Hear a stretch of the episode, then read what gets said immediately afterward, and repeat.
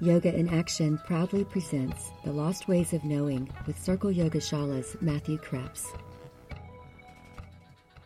Welcome, everyone. Let's give a summary of last time.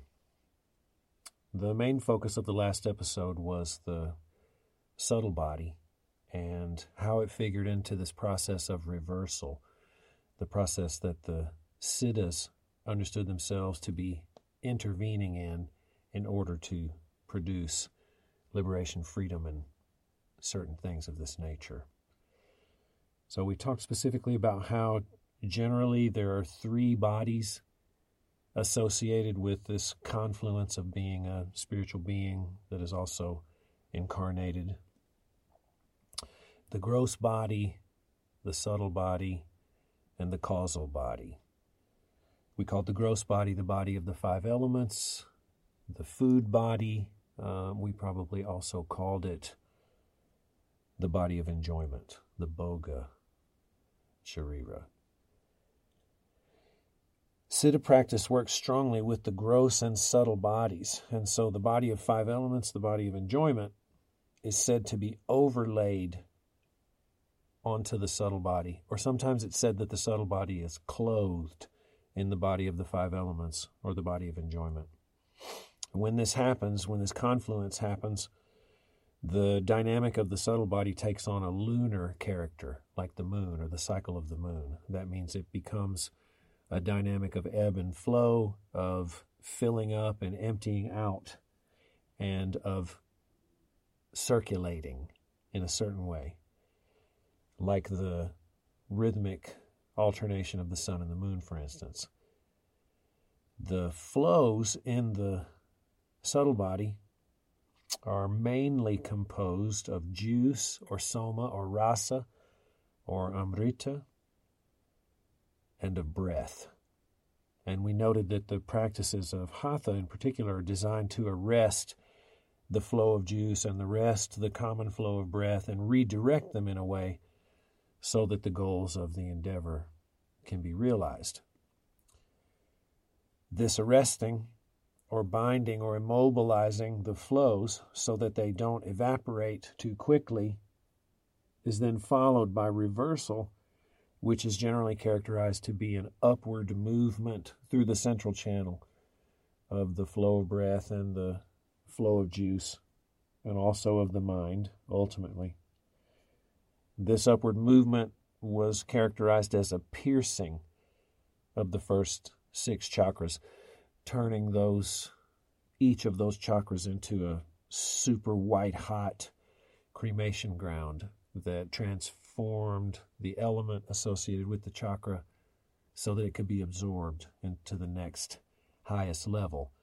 And this process of reabsorption of the manifestation that happens with the upward movement is called laya. Our focus in this intensive is to flesh out a little bit more detail about chakra and also to begin to speak specifically about the Kundalini. Because when you speak of Siddha practice, of Tantra, of Hatha, of alchemy, there will be a point at which this image, this meaning, should be spoken of.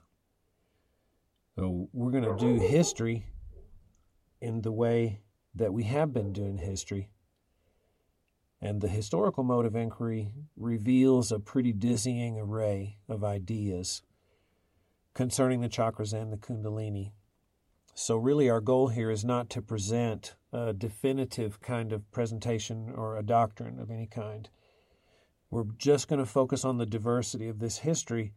We're going to get it from current recognized scholarship.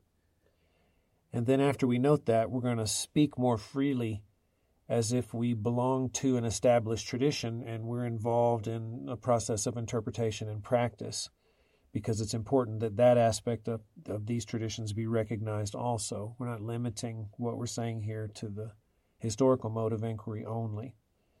So, really, we hope to fertilize everyone's imagination and inspire further study in an academic sense, but also to encourage a kind of enlightened participation in traditions so that not only archaeology and sociology and, and history and so on tell us something about this thing called yoga, modern yoga that we're moving toward, but also so that we have to engage these faculties in us, like the imagination and the higher mind, that help us to make sense of this dizzying array of images that we're going to come across and maybe glean a significance out of all of that material.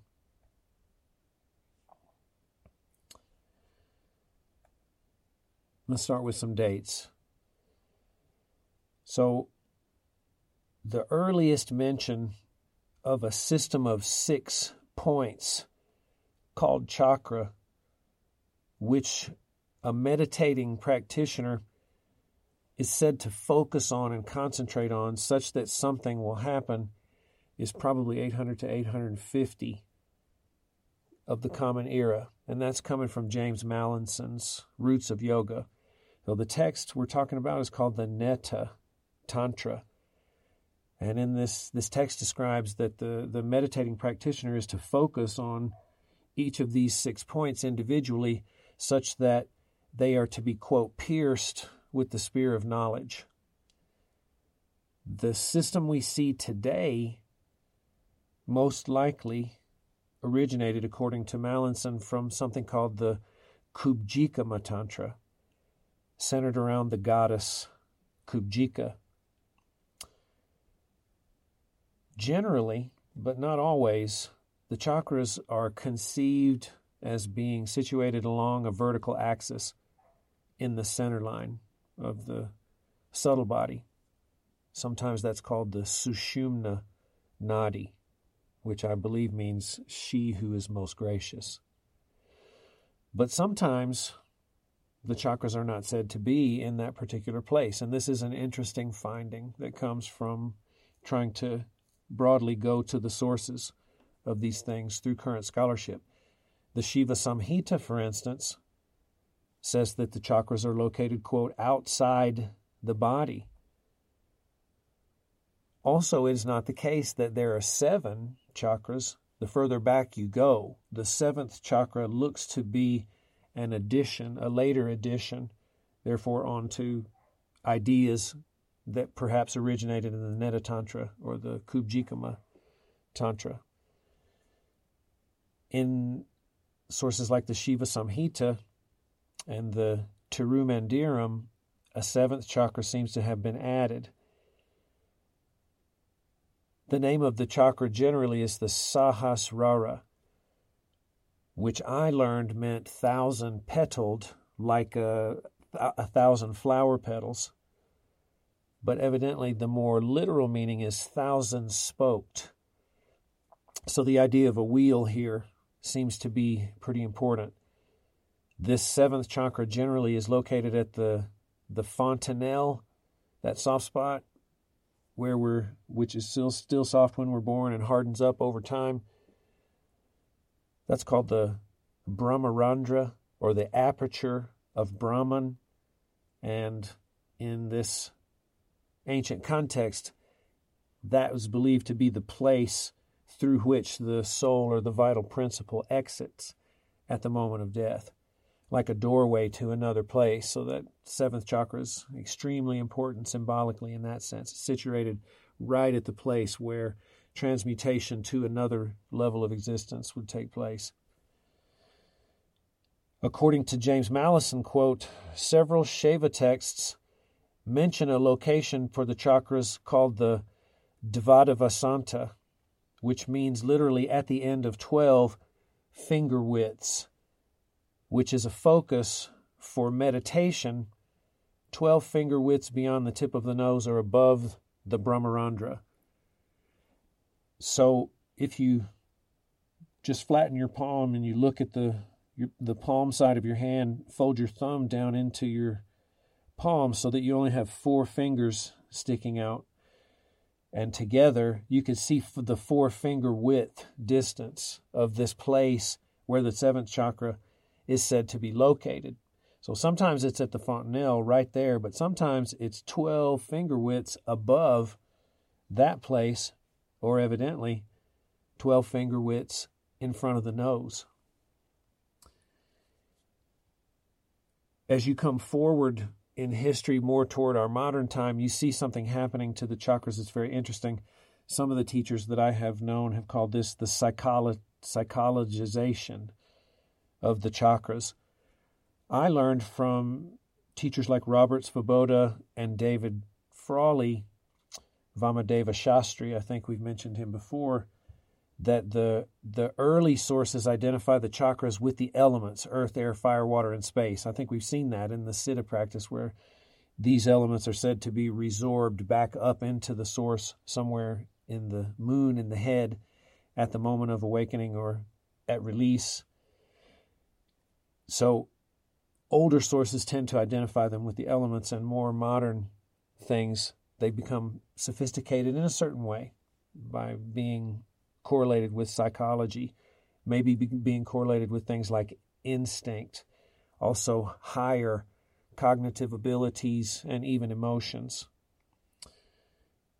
I think you also, in the modern context, you see them used, for instance, as a map of development about, say, for instance, what the process of being transmuted over time might look like, what its stages are. So in this episode, we're going to stay within the context of Siddha practice and talk mainly about them as the elements, with the root chakra being earth, and the neck chakra being water, and the solar plexus being fire, and the heart being air, and so on as you go on up. So, the word Kundalini generally means she who is coiled or something like that. So, you get the shape of a coil a serpent shape that's coiled, and also that this is feminine in general. Sometimes the word kundalini is not used to refer to the same coiled structure or creature. Sometimes it's kundali. In earlier sources, Kubjikama Tantra, I think, would be one of those here. The Kundalini is said to be in the chakras of the heart or the navel, or in something called the kanda, which is a bulb somewhere below the navel. That's from James Mallinson. Oh, I learned that the Kundalini was coiled at quote unquote the base of the spine, or sometimes the base, it was said to be the base of the astral spine, not the skeletal spine, because that's not in the center of the body confluence between the subtle body and the gross body. Spine's in the back of the body. And so this central channel was sometimes called a spine, but it was called an astral spine, and that the Kundalini is, is coiled there. Note here, earlier sources say chakras of the heart, the navel, or the kanda, this bulb somewhere below the navel. It's the later sources that identify her as being at the base of the central channel. In some of those sources, her head is said to be the blockage into the central channel. This is the mouth of the Kundalini. And in some of the other sources, her she is coiled at the base of the central channel, and there's a lingam there, which is a sacred phallus associated with the Shaiva traditions. And she is wrapped around this lingam, and her mouth is over the top of that. And that image is the image given of the blockage that she performs when she's in her potential form, right there, not moving. Sometimes, as you come further into Shaiva traditions, like those of the mystical Shaivism of Kashmir, the Kundalini is described as having three levels Prana Kundalini, Shakti Kundalini, and Pra Kundalini. This is from the great sage Abhinavagupta. The prana kundalini would then be the life force. The Shakti kundalini then would be the power that this life force, has to do work in the creation. And the pra kundalini, P R A kundalini, would be this aspect of the kundalini that is the supreme goddess, the beyond when she is divided into three, very often she is given levels. Each of these three are given levels in the yogic body lower, middle, and upper Kundalini, for instance. Though, as we saw in the last episode, by means of, of yogic practices, the alchemy of the siddhas and the hatha yogis and the tantrics, prana, as it moves in the nostrils, is said to swoon when the kundalini awakens. And when it swoons, it falls out of the outer channels as she's awakening. It falls down to the base where she is, and she, quote unquote, wakes up. Sometimes it says she, quote, stands up straight. And when that happens, she begins to rise through the central channel, piercing the chakras or what are sometimes called the granthis, the knots, as she moves upward. So she becomes this spear of knowledge that is said to penetrate or need to penetrate the chakras in the earlier sources. This process of her moving upward and piercing creates that heat that transforms the elements. That process gives rise to power to the siddhis, and ultimately it gives rise to liberation and immortality. But there are subtly different versions of this arising of power and being liberated into immortality. Sometimes, when she reaches the seat of the deity in the head, or 12 fingers beyond the head or the nose, she's liberated and she is absorbed back into the source, and everything kind of comes to a halt and disappears. And it's described as if that's what's going to be the case. Sometimes immortality is generated when she's absorbed into the source because at that moment she accesses the amrita or the nectar in the lake in the cranial vault. And when she accesses that nectar, she is said to then descend back down through the body and she brings it with her. She floods the body with the nectar that was in the cranial vault. This is what transmutes the mortal body itself into the alchemical body or the Vajradeha, the diamond body, that then becomes immortal. And this body or container, which can then contain these siddhis or powers that have been generated. So you see a rhythm in her movement, sleeping at the base, waking and moving up to the top, and everything is taken back into the source. But then there's also the emission again, the release of the liquid and the manifestation with which she is also associated. I wanted to point out also, in addition to these different ideas about these subjects that we thought were so set in the way that they should be understood. The diversity involved in this event of rising through the channel. So it's very it's very important to note that as the traditions come toward the siddhas and develop in that regard, no one gives up the idea that there is a, a rising, uh, that that something ascends to another level and some profound change happens. But it's but what is also interesting to note is that the substance or the X that rises through the central channel is not always the same. We've mentioned already that it's going to be breath, that it's going to be seed, that it's going to be mind, and that it's going to be Kundalini. You could take all of those things from the last couple of episodes about Siddha practice and see that sometimes that stuff is going to rise. So sometimes it's said to be the jiva the soul.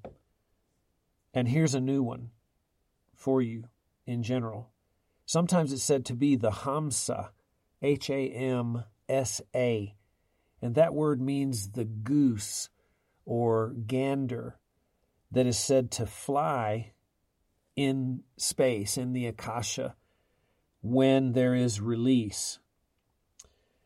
Sometimes it's prana, as mentioned before. Sometimes it's seminal essence or reproductive tissue. Sometimes also it's mantric resonance. It's said to be vibration, right, that rises through the central channel with the Kundalini's awakening. And to make matters even more interesting, in the 10th century Padma Samhita, the Kundalini is not actually a piercing force. Rather, she is the obstruction at the mouth of the central channel only. She needs to be straightened out via the application of heat or that tapas that the yogic alchemist creates. But this straightening out is simply her getting out of the way so that prana, can rise through the central channel. I mentioned this this particular version of what rises through the channel and the function of the Kundalini in the Padma Samhita because this evidently is how Krishnamacharya, the father of modern practice, understood her role in the yogic practice. So we see a lot when it comes to the Kundalini and the chakras. Many variations and many developments over time. Well, this helps us situate the story that we got within this broader development.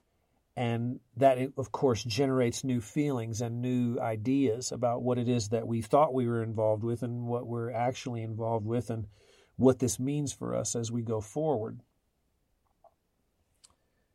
Most of the information that I got about the Kundalini that really was interesting and changed things for me came from David Gordon White. You've heard his name mentioned many, many times throughout all of the episodes. And his book, The Alchemical Body, is a magisterial, difficult read that really opens your eyes to the nature of Siddha practice and how that connects to Tantra and how that connects to alchemy and how that connects to Hatha and how that therefore connects to the modern world and ideas like the Kundalini.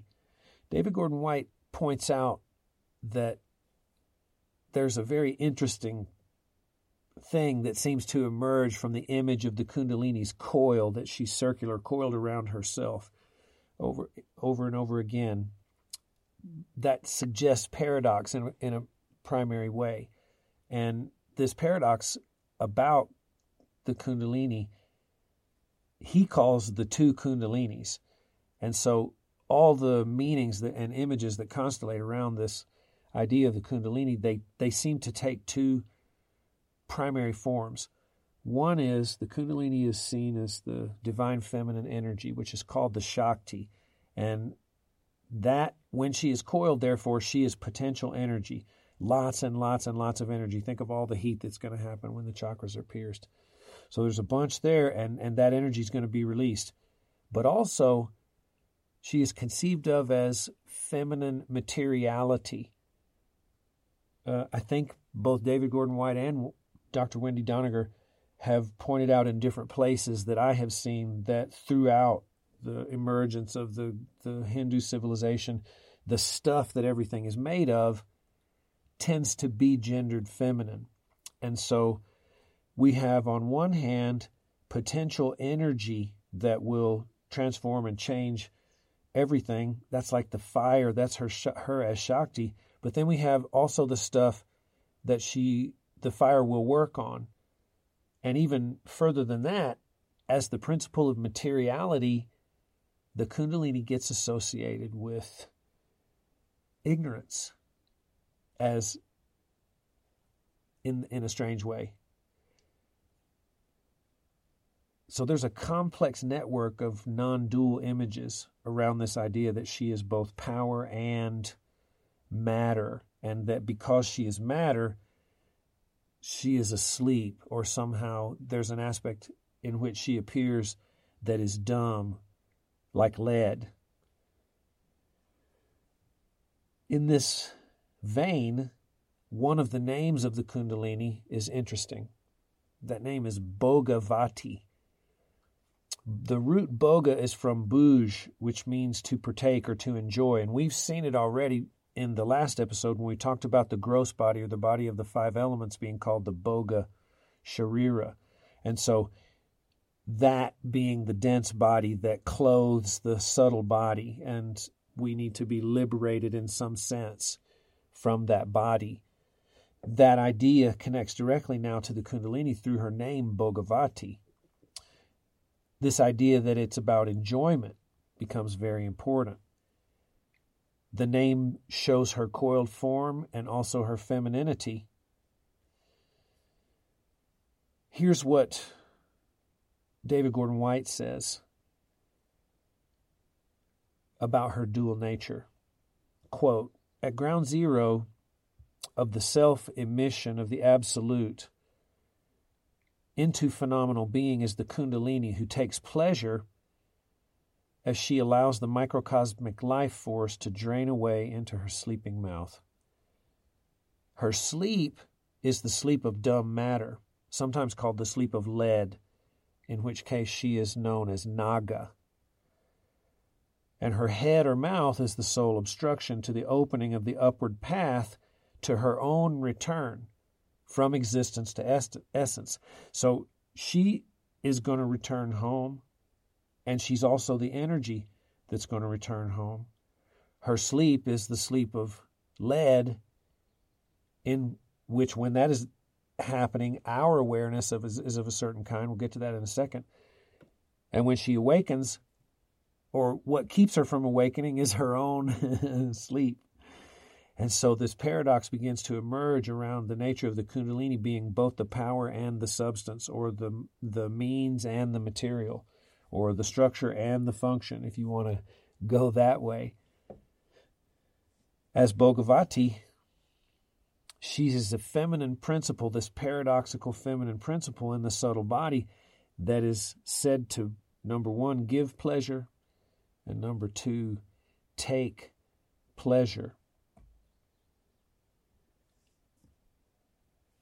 more about the paradox. When she sleeps, we are also asleep, but we mistake ourselves for being awake.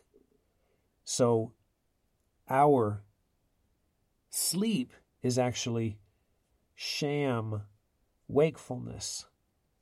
Interesting inversion there. When she wakes up, we wake up. And what happens to that sham wakefulness, sham wakefulness is that it's destroyed. It's very interesting also that when that energy is said to awaken, that the practitioner is said to go into samadhi or trance. I'm thinking of Ramakrishna here, the great tantric teacher. So from the outside, we look like we're asleep when she awakens and we swoon. And that's when we're actually awake. When she's asleep and we're walking around talking and doing all the stuff we're doing, we're actually asleep like her.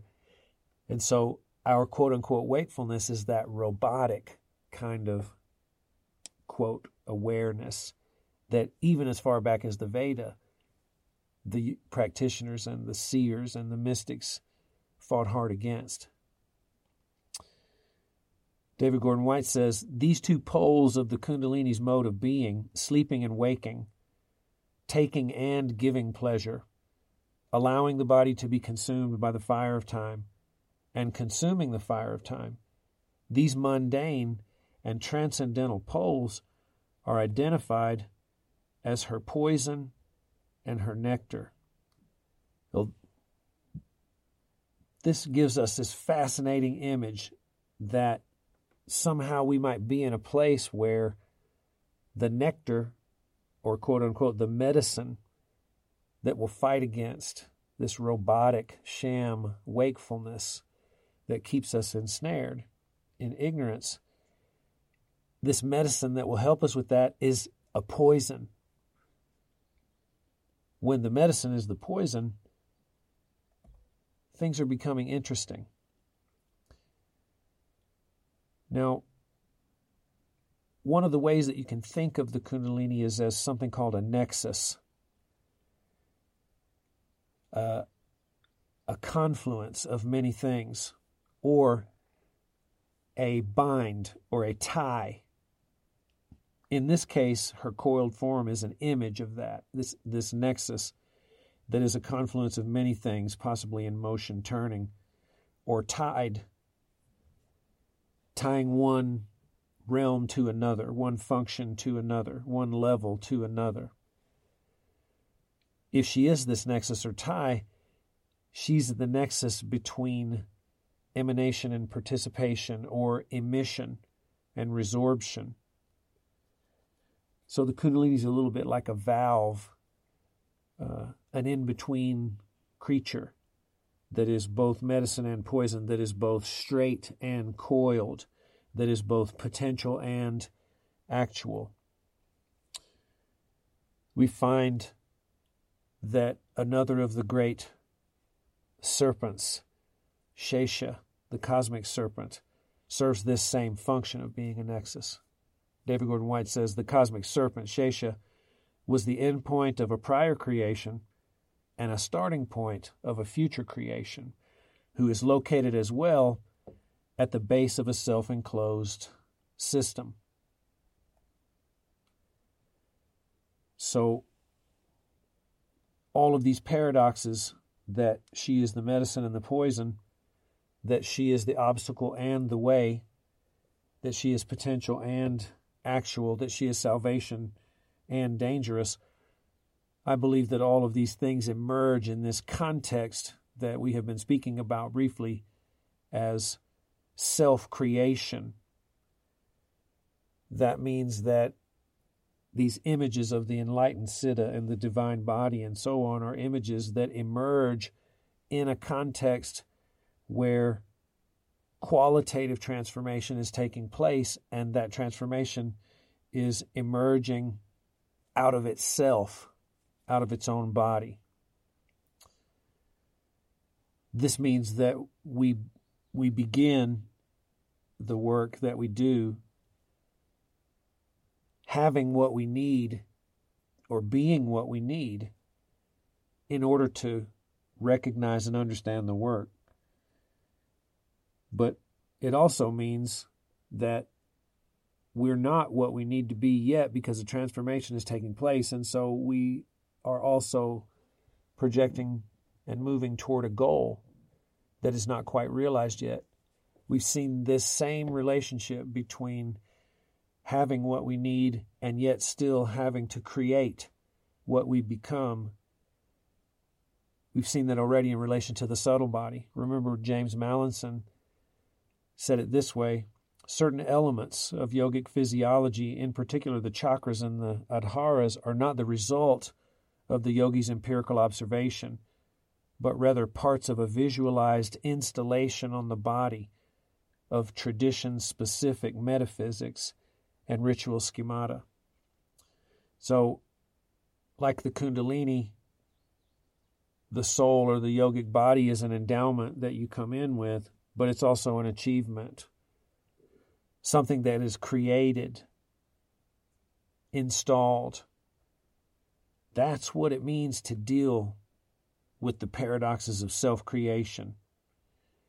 I think that's what alchemy and the Siddha traditions give us, or what I think what they give us are a set of images to understand what it might be like to emerge from myself in a way like a snake eating its tail, and how that emergence is guided by a higher force. Or in some cases of the traditions, it's not guided by a higher force, it's a sort of repetitive process. In this case, I'm coming from the place where that is involved with a higher force. If it's qualitative transformation, that these paradoxical images like the Kundalini and the yogic body demonstrate then it means that value becoming more valuable, appreciating, changing qualitatively so that we don't have the same desires. It means that that's what yoga is about in a certain way. And this puts us in this paradox. We can't exercise a value until we have it. And so if we aspire toward a particular value that we don't have, it doesn't really make sense unless it's a paradox of self emergence.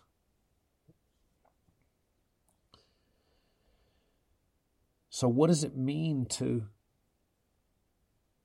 to live in a universe where the medicine could be the poison, where I must become what I am not yet to fulfill a certain set of needs, but I must already be that in order to recognize it and move toward it through work, the work of becoming. What does it mean to live and work in a universe like that? You all know we like to leave you with stories and we like to leave you with images, but we've seen quite a bit of the historical diversity now. And why not take a look at one story that is so deep and rich that has to do with all of these images we've been talking about, but in particular, how do I act in that universe where the medicine is the poison, where I'm endowed with a soul, but I have to create it at the same time? So I'm going to read you a famous story now that is very deep and profound that relates to Ayurveda and relates to Tantra and relates to this idea of the medicine as the poison and relates to the Kundalini and relates to the alchemical process and so on and so on. And we're going to interpret it just a little bit uh, to to leave you with an imaginative task in relation to the paradox of the Kundalini and the paradox of having quote unquote a soul when you were born, but also having to install one through practice. Here's the story. The gods had become weakened by a curse placed on them by Durvasas. They asked the demons to help them obtain the elixir of immortality hidden in the depths of the great cosmic ocean like cream in milk. Mount Mandara was torn from the earth as a rod, and Vasuki, the great serpent king, was used as a churning rope. The demons held the serpent's head, and the gods his tail. Whipping him round and round, they churned the great ocean, producing the Amrita. However, the motion made the serpent vomit up his venom, which is called Hala Hala. The venom threatened to dissolve the whole universe if it was churned out of the ocean. However, the supreme yogi Shiva took it into his mouth and, neither spitting it out nor swallowing it, held it in his throat, where it was transmuted into nectar. The accomplishment of this alchemical feat left Shiva with a blue mark on his throat, and this is why he is known as Nilakanta, the blue throated one. So, where I come from, we would say that in relation to history, this right here is the real dope. This is where the this is where the gold is in these imaginative images. So I want to take this in sections and see what we can derive from it. Well, the first section, we're told that the gods had become weakened. This means a process of degradation has taken place. It is generally assumed in this context that gods have mighty power and possibly immortality and so on, but notice also that they can become weakened and that this weakness or this degradation is the result of a curse placed on them by someone else. Whenever you see a curse in these myths, it's very important to think of karma, something that has happened that is written in stone in a way that's going to have to take place. So, this is a big karma being talked about here. The gods becoming weak. And they're desperate. How do we know? They ask the demons, they ask the Asuras to help them obtain the elixir of immortality, which will rejuvenate them and bring them back. So, making a deal with the devil seems to go a long way back. This is a dangerous bargain to make because the demons also will want the elixir of immortality and they will want it for their own purposes. This elixir is hidden in the depths of the great cosmic ocean like cream in milk. And so the image of the ocean being cosmic and massive is very important here, and that there are things in the depths of this that are like the essence of the ocean itself. Mount Mandara was torn from the earth as a rod, and the serpent king was used as a churning rope. So, we're trapped in ignorance.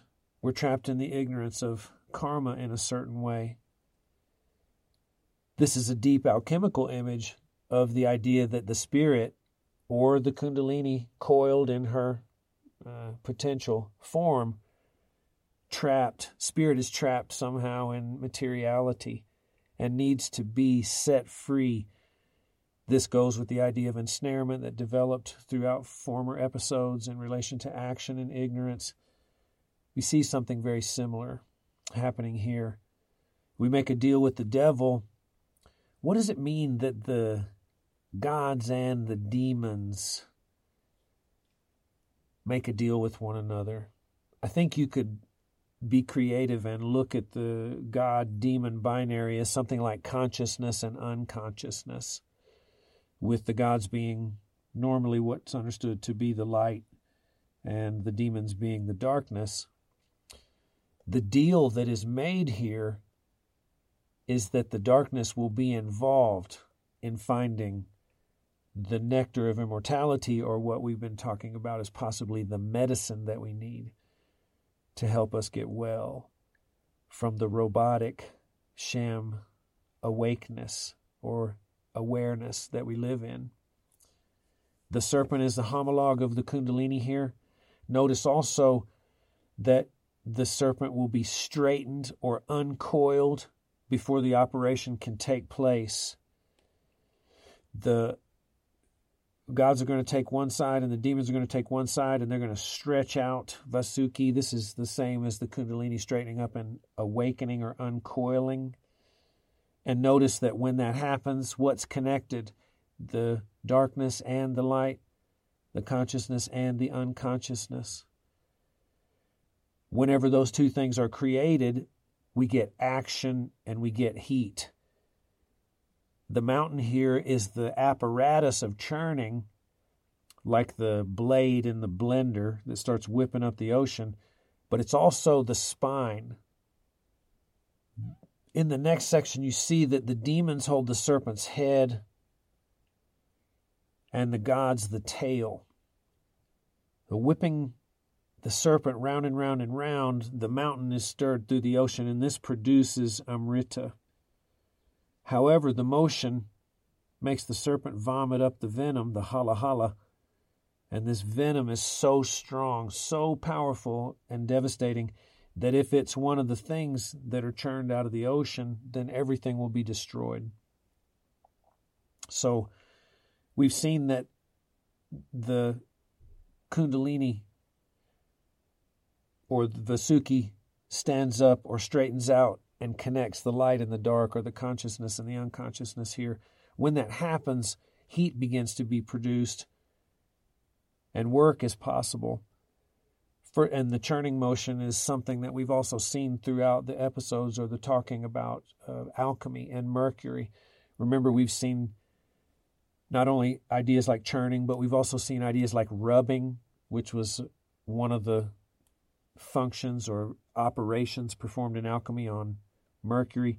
We've seen that things are sweated. We've seen gods sweat and create things.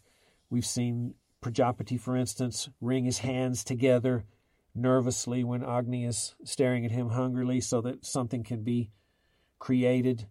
We've seen metaphors of, of binding, creating, or, or, or generating heat also. So the work that's happening here is very much a continuation of everything that's come before.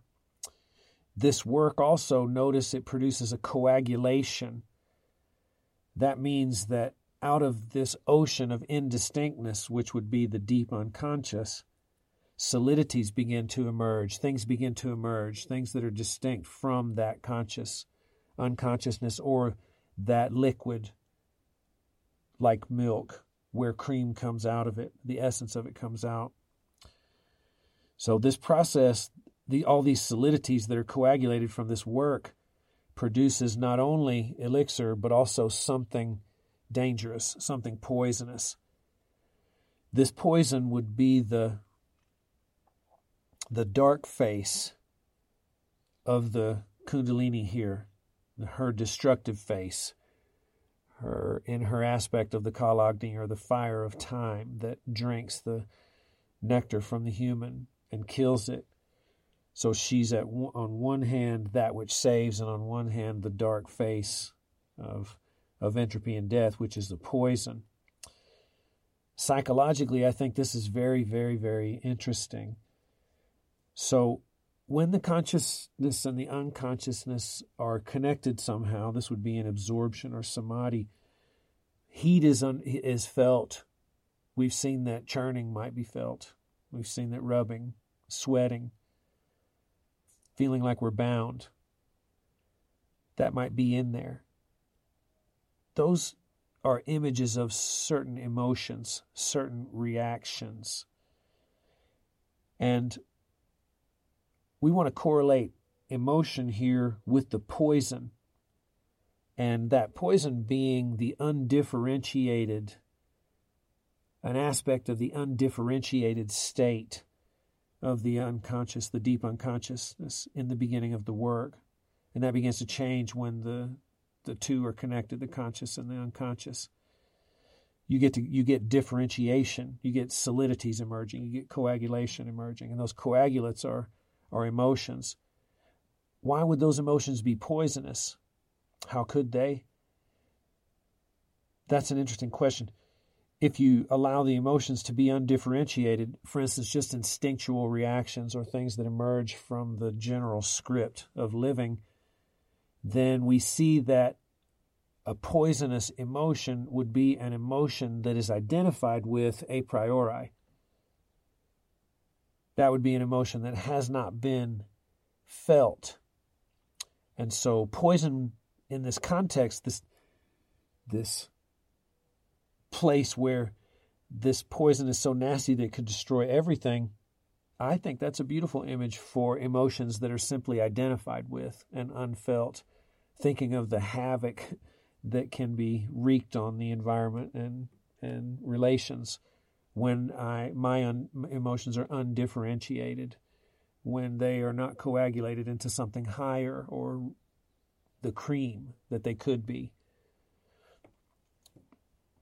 That would mean, by contrast, that when an emotion is unidentified with, when it is allowed to be what it is in a certain way, then something else happens, something else is created.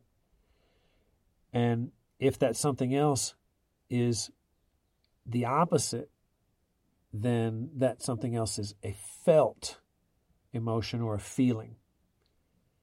And so this work, which is a Kundalini awakening, which is a, an alchemical operation of coagulation and so on, which is moving from undifferentiated dissolution into specifics something emerging, and those emergings being emotional in nature, we see that that's an alchemical process that could produce something higher, which we're calling feeling here.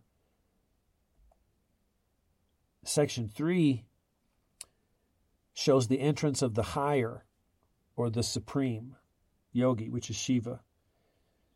So Shiva sees there's a problem here. The gods and the demons are up to no good as usual, and there's some good that can come from it, and there's some not so good that can come from it. And he sees the not so good, which remember we just talked about the poison, the hala hala is ident- identified emotion, emotion that I emotion that I'm identified with automatically, that it that has no space in it, that I can't question. I just simply have to act out as if it were appropriate.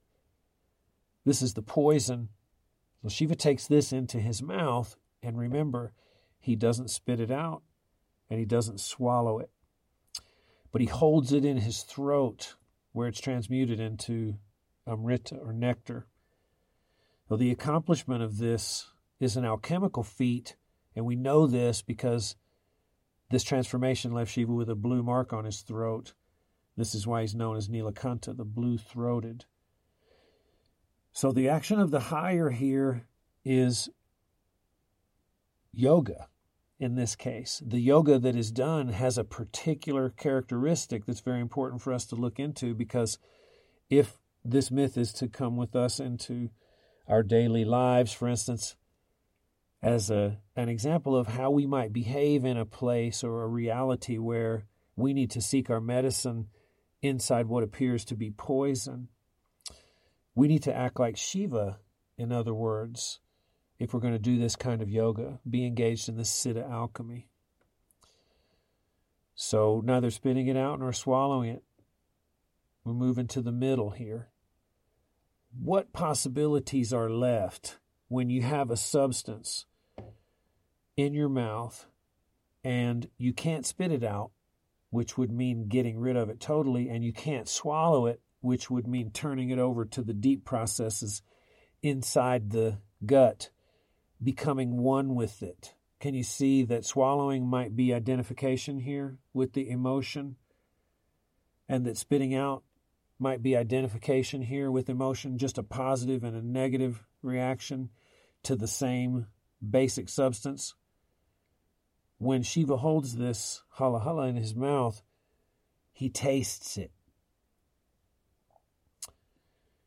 That's the space between simply eating, which would be identifying with, or simply rejecting or spitting out and being disgusted, which would be another form of identification. But because Shiva holds the poison in his throat, not spitting it out and not swallowing it, he tastes it really deeply. It goes directly into the tongue, and the, the poison is very strong.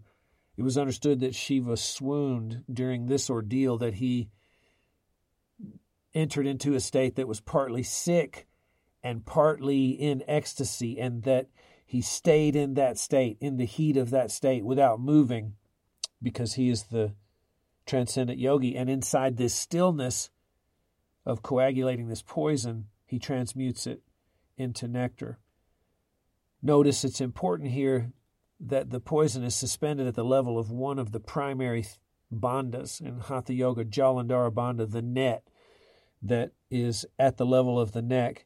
And remember that neck catches the upward rising nectar and breath and mind and contracts it at the level of the neck, ultimately capturing it inside the head, not letting it drip down into the fire of time and be destroyed.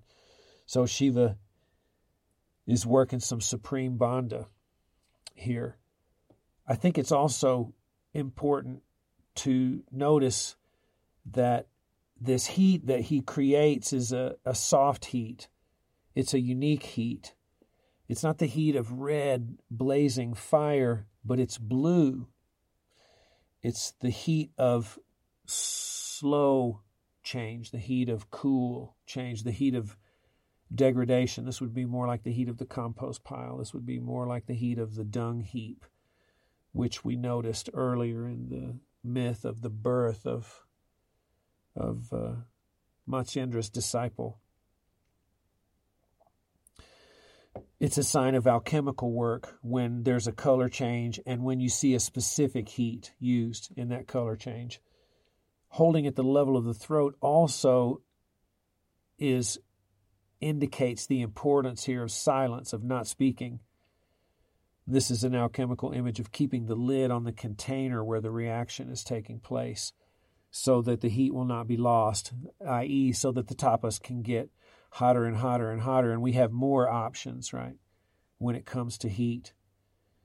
So, what does this mean psychologically for us? If we put this in the context of emotion and feeling, and that the alchemical process here being spoken of in Siddha practice is that of cooking emotions in a certain way such that feelings are generated. So, this immediately means part of this process is to taste this thing that seems poisonous to us, which is an emotion that we're feeling, and to not move, and to hold it at the level of the place where normally we would speak, to start talking about it saying things about what we know about how we supposedly feel and so on, but not really letting the heat build up and also not tasting the nature, right, of this medicine. I think that's a beautiful image of how we work, for instance, with emotional reactions in the context of having a higher purpose for our experience, which is being directed by something like yoga. So we keep these responses at the level of the throat and coagulate them there, and then we enter into the, the space of tasting, even if it makes us dizzy, even if it makes us feel a little sick. We hold on to it and we maintain a fire that is gentle in a way like we're pregnant with something, like we're protecting a fetus, and that that will produce feeling, higher feeling, deep sense of intuition and tastes. Beautiful. Let's make a summary. Well, the historical mode of inquiry that we've been engaged in in the beginning reveals a whole bunch of ideas uh, about the chakras and the Kundalini. Remember that we don't just see a single story about where the chakras are located or what the Kundalini is, and so on. So we just tried to fertilize our imagination and and locate ourselves within this system of images surrounding these practices to see what it is we are doing, what we thought or what we think we're doing, and therefore how we might engage in, you know, creative interpretation like we just did a moment ago. The chakras are expressions of developing traditions, and it looks like what we got in the modern age starts at the Kubjikama Tantra, but then really is the result of a selection of, of text from the writers in the early or late 19th century, like Arthur Avalon. We see the Kundalini being a very complex, multivalent image that encompasses paradox. She's the giver and the taker of life. She's the medicine of liberation. She's the poison of death and ignorance. We also made mention that these paradoxes emerge in the same space where we find the paradoxes around the yogic body as being both an endowment and an achievement. Same kind of flavor with the Kundalini here. And now we can begin to think that's what we're going to find whenever we're dealing with information that has to do with self creation or qualitative transformation.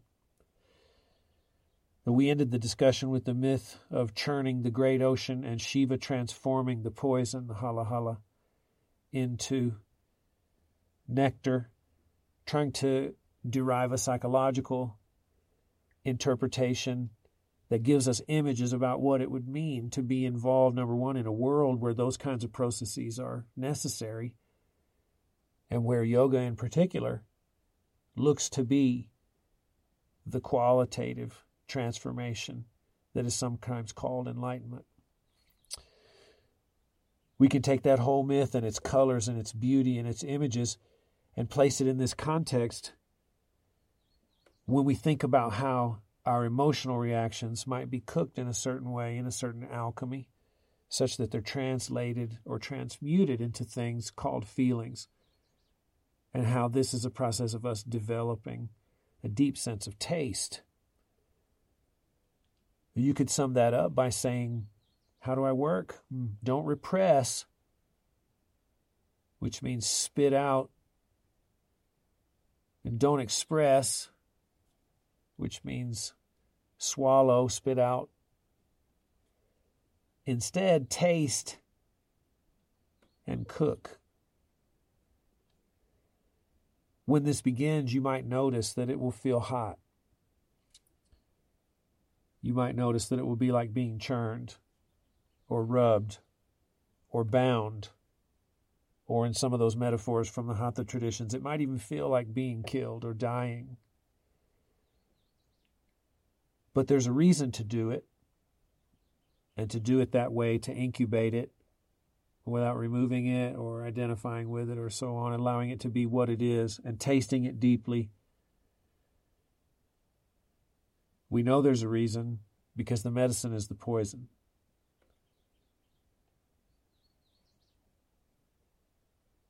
Thank you so much for listening. We hope this has been interesting in some way. God bless you, and we'll see you next time. Thank you for listening. To support our podcast, find Circle Yoga Shala's Patreon page and receive early access study guides, live sessions with your podcast host, Matt, retreat discounts, and more.